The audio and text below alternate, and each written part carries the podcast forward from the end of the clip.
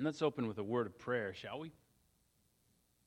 Father God, as we come before you this morning to hear your word preached and proclaimed, Lord, I ask that you would close our ears to any error that I may speak and open our hearts and minds to the truth that you have for us.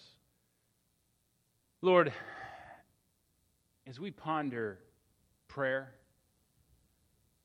and the prayers that we take before you, Lord, we, we have so often opened our hearts to you. We have so often prayed to you. And I know many here are like me, and we have prayed to you deep prayers, prayers that have welled up from our hearts and minds and souls. The prayers that have seemingly gone unanswered or have been answered no, and we have wondered why. Are you a good God? Are you a God who hears us? Are you even out there? Lord, I pray that this morning you would teach us why that happens. Lord, that this morning you would help us to begin to understand the answer to that mystery. Lord, there are tough things that happen in our lives. We don't always understand why. Please help us to begin to understand these things. In Jesus' name, amen. So I love that Sarah said, Oh, wait. It's like she uh, thought about my sermon this week. And uh, we will see why, because she paused and said, Oh, wait, at the perfect point. The opening chapter of Job is fascinating. How many have ever read Job? Anyone ever read Job?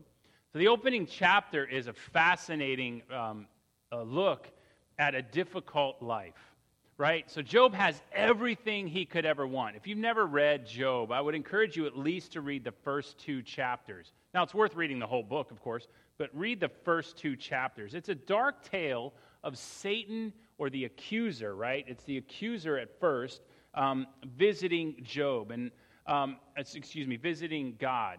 And they appear to make this bet at the very beginning, right? Uh, or this, well, maybe not bet, but God says, Have you seen my servant Job? Now, Job has everything. Job has a great family, he has great wealth, he has a land, he has cattle. Like in those days, he is blessed. Now, he's a man of God and he should be blessed. And we think, wow, if you're living right, why wouldn't things go well? Now, we often think that Job is probably the first book actually written in the Bible, or it's at least earlier than a lot of other things written. Now, we're not sure, but because of the writing, it, it, may have been the first book. Some people think it was written by Moses, some people think it was written by somebody else. But it is a very fascinating book. So, large land, large, lots of servants, large family, and presumably an amazing wife. And if you go on to read the book, you'll find that he has actually fabulous friends. Because when he's in mourning and grief, these friends come and lay with Job and are silent for seven days while he's in grief because all of this was taken away. And you'll read in Job 1 8, and the Lord said to Satan, Have you considered my servant Job? There's none like him on the earth, a blameless man and upright who fears God and turns away from evil. This is a holy guy. This is a godly man. None like him on the earth.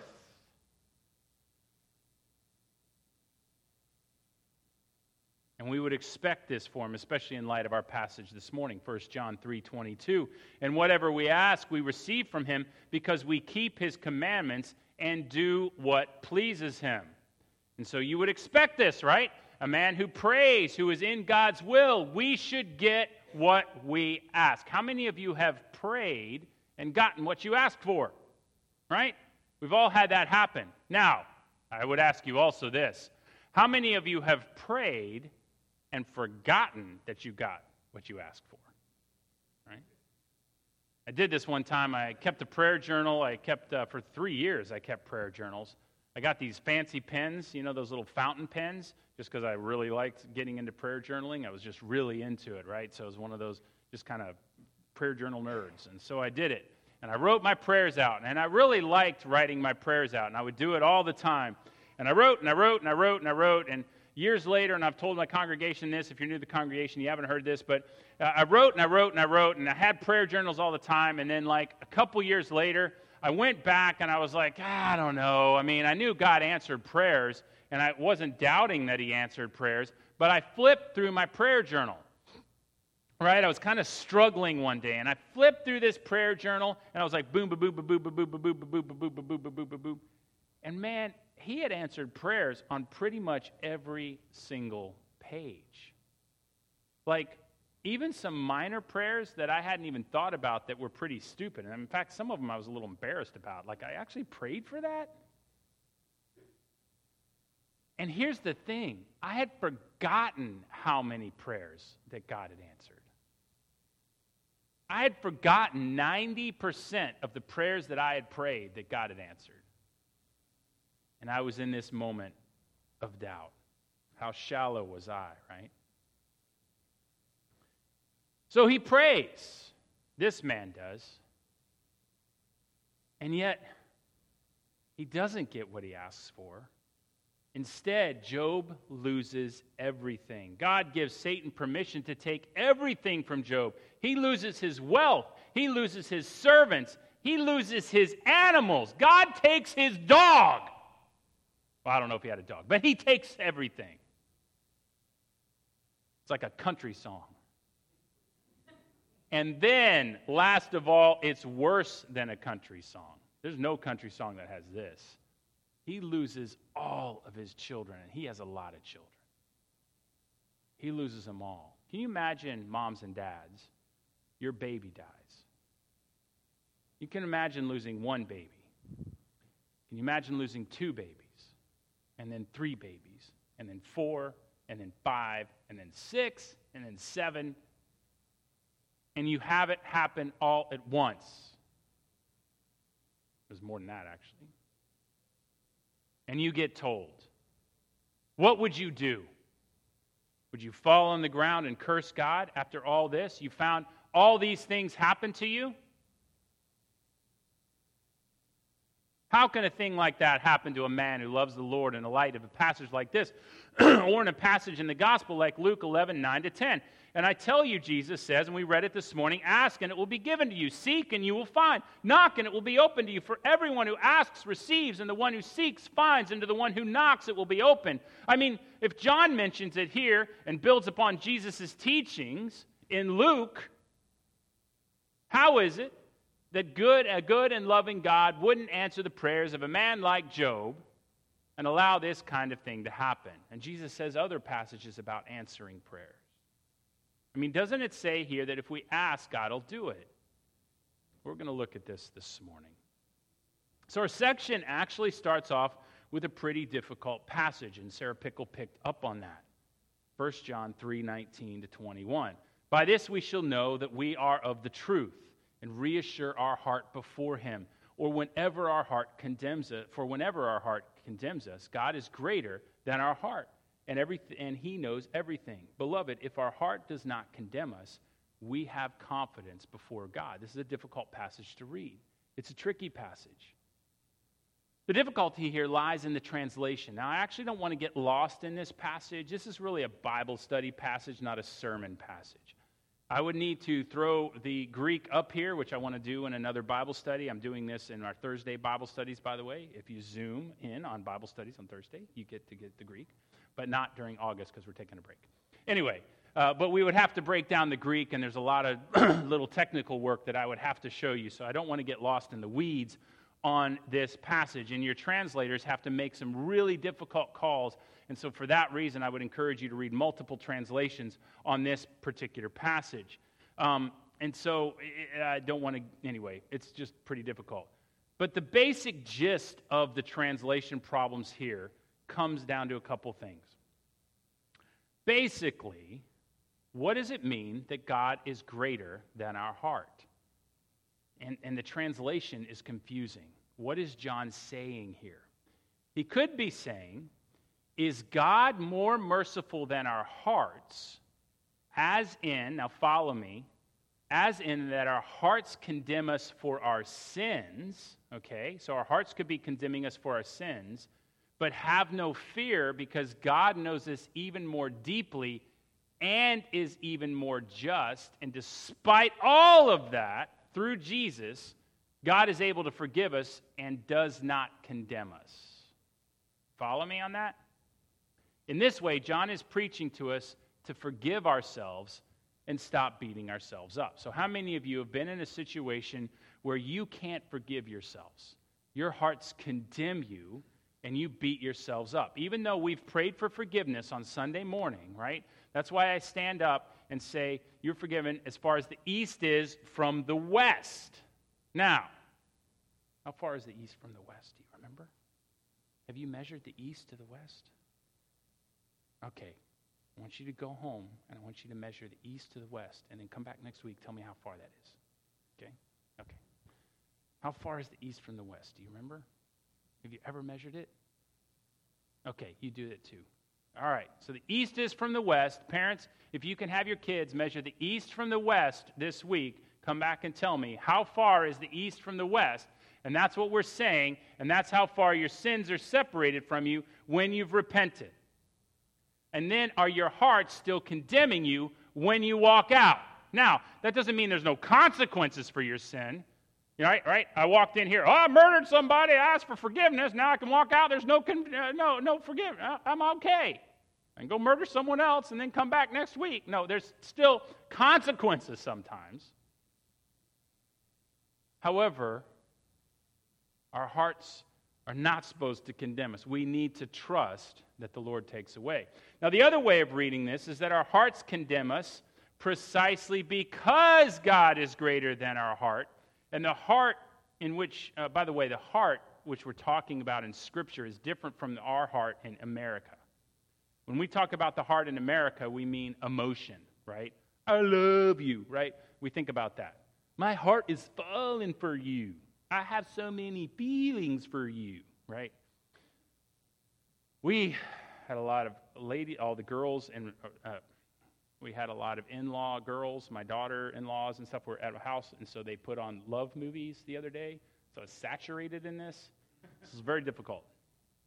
Very difficult for me. I try to watch one or two love movies. My wife's going to come to the second service.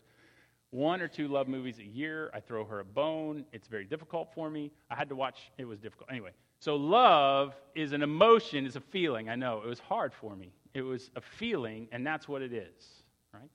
But in Hebrew, right, love is the lev, is the heart, the mind, the will. That's what they're talking about when they say the heart. It's a complete thing. That's what I like movies about the heart, the mind, the will. Right? Like Die Hard. That's about the heart, the mind, the will, right? So, in this way, the other way of reading is that our hearts condemn us precisely because God is greater than our heart, and the heart, which, script, uh, which in Scripture is not the seat of emotions, is a modern notion, right? So, the heart, the mind, the will is the Hebrew notion. So, in this way of thinking, the heart or the law, remember the law, the heart, the mind, the will, condemns us because it is acting on God's behalf. So, is the heart that's acting on God's behalf. So, interestingly, either reading is true to Scripture. All right? Scripture talks about both, and that's why scholars are confused. So, how do you reconcile this? The main gist of the passage, either way, is that God is greater than our hearts, and that when our heart is pointing out that sin or our conscience is eating at us, that we need to take it to God who is greater than our conscience. Our conscience is part of our labor, our heart, mind, will, and I, as such, is fallen and not perfect. It's capable of bothering us correctly or incorrectly, right?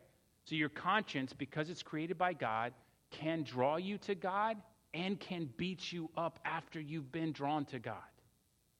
And so either way, you need to take it to God. And you need to be, you need to be conscious, conscious of that. You need to be cognizant of that. You need to pay attention to that. If I've asked for forgiveness and it's still beating me up, I need to take that to God and trust that He's forgiven me. And if I've seared my conscience, or if I've really, if my conscience is bothering me on a particular sin, I need to pay attention to it and go to God and repent and not ignore it. And that's really, either way, John is saying, whatever he's saying, we need to pay attention to that. God is greater, and we need to take it.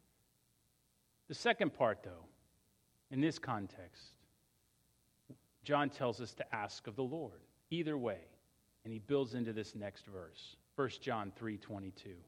And whatever we ask, we receive from him, because we keep his commandments and we do what pleases him. And this is where proof texting often comes in and gets so many people in trouble. Do you know what proof texting is?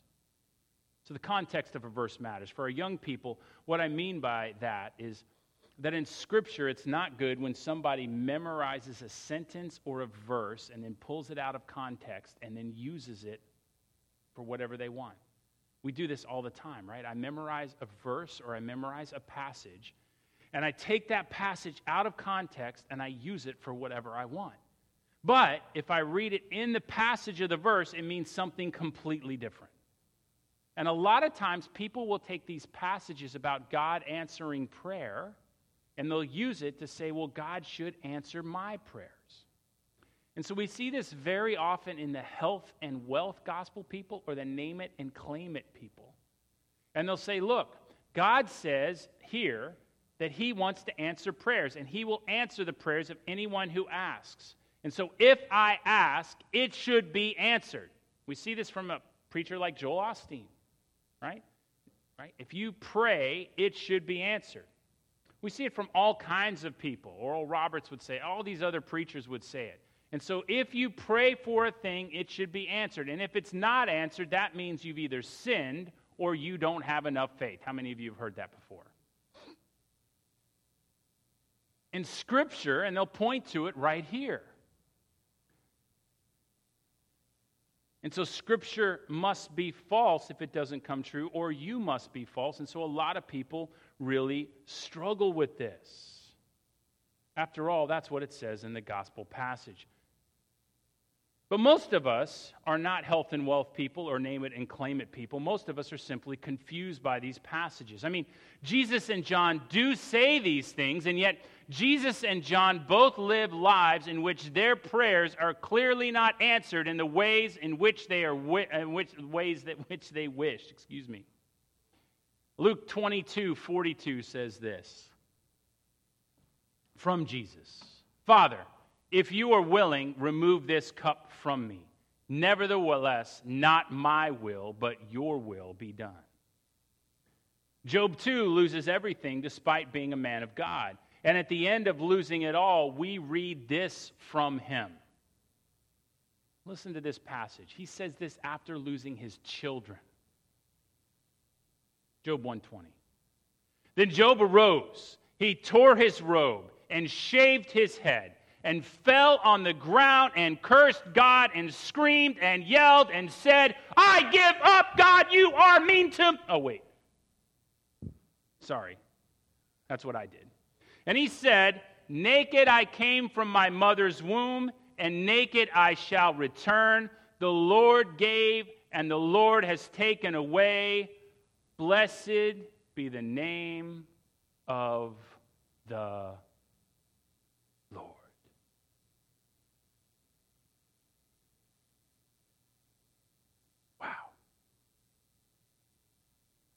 Now, Job speaks to the absolute depth of faith that few people have. Here's why. I was thinking about this the other day. He has an understanding of life and eternity that is rare in people of any age and in any age. Most people who face far less would not do this. They would question the goodness of God. Heck, I know people who question the goodness of God when they don't get the job they wanted or the car they like. There was an NFL receiver who questioned the goodness of God when he dropped a pass in a game and lost the game. Many people question the goodness of God when they can't answer questions in a philosophy class. But Job shows us something else that there's more going on in the world, in the spiritual realm, than just our desires.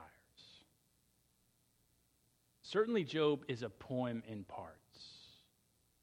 However, we explain the entirety of the poem, it's speaking to something beyond the here and now. It's showing us that there is so much more going on cosmically than our everyday desires. So, what does this mean for our everyday requests? Well, it means that God does answer prayers, and we should pray. But our prayers, they fit into a cosmic realm, a cosmic framework, and the plans for the cosmos. And sometimes that means that things will not be answered in the way that we wish them to be answered.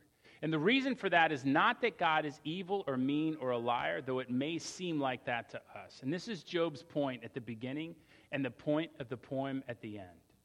The ways of God are too massive for us to understand, and the events that happen in our lives are part of something that has consequences on a scale that we can't imagine. Some things that we pray for are wrong, and some things that we pray for are neutral, and other things are good, and God will and does answer many of our prayers. Right? But sometimes our prayers are simply not answered, and sometimes those no's are exceedingly painful. And in the immaturity of our faith, we shake our fists at the sky. We don't understand why. But there's a reason why. Those prayers fit into a cosmic scale into a big tapestry. Our lives are but one thread in this big tapestry.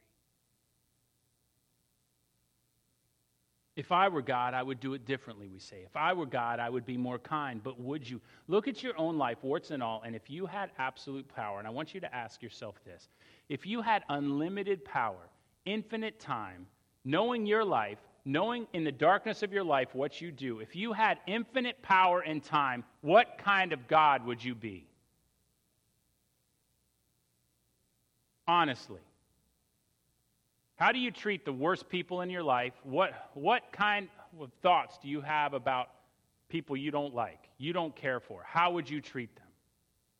How could you plan for eternity? And more to the point, on a cosmic and eternal scale, we see that events now impact future generations. And the answer to some prayers have to be no. Why? Because the effects in the future would be damaging. We see that some prayers have to be no because God is shaping us or someone else for something that we or they didn't expect. Some prayers have to be no because it's our time to go home to heaven. And when that happens, we need to understand that this doesn't change the nature of God. He is still good and all wise. And in our pain, we simply need to trust that and perhaps ask why.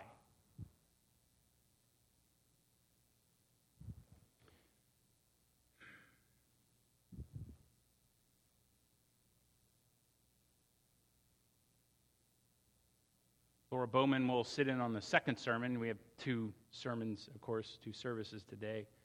I've seen 48 patients this week in the COVID units. Um, Mike has seen lots of patients in the COVID units, and several of them didn't make it this week. We prayed for them. Mike and I pray for people all the time that die. We lay our hands on people all the time. Some of those people were young, and people are asking why. I've walked into units, not COVID, where moms lost their babies, and they're asking why. And they're Christians. Things happen in this world that are difficult, but they're still part of a plan because each one of those difficult things impacts people and things that are going to happen in the future that we can't possibly know. They impact people and cousins and uncles and grandchildren and great grandchildren and great great grandchildren. And there are times when you have to trust in the goodness of God. But we also need to know that God does answer prayer, and He usually likes to do so. Well, He answers all prayers prayers are sometimes answered no. I should say that is an answer. But he answers yes also. And we need to take our prayers to Him. We are called to talk to Him and to share with Him and to communicate with Him. And that as we draw closer to Him, we begin to ask those things that are in His will. And our prayers become more about spiritual growth and less about our desire for a blue car or a red car. Though God answers those from time to time as well. I can tell you that from my prayer journal. And when we are in His prayers, we become more mature. And those things we begin to ask for become increasingly fulfilled. Because as we're more mature, we begin to move into His kingdom and we begin to desire things for His kingdom. We begin to think in a very different way. We begin to move out into the world and desire to make a difference in other people's lives for the kingdom of God. Those prayers begin to become a very different creature.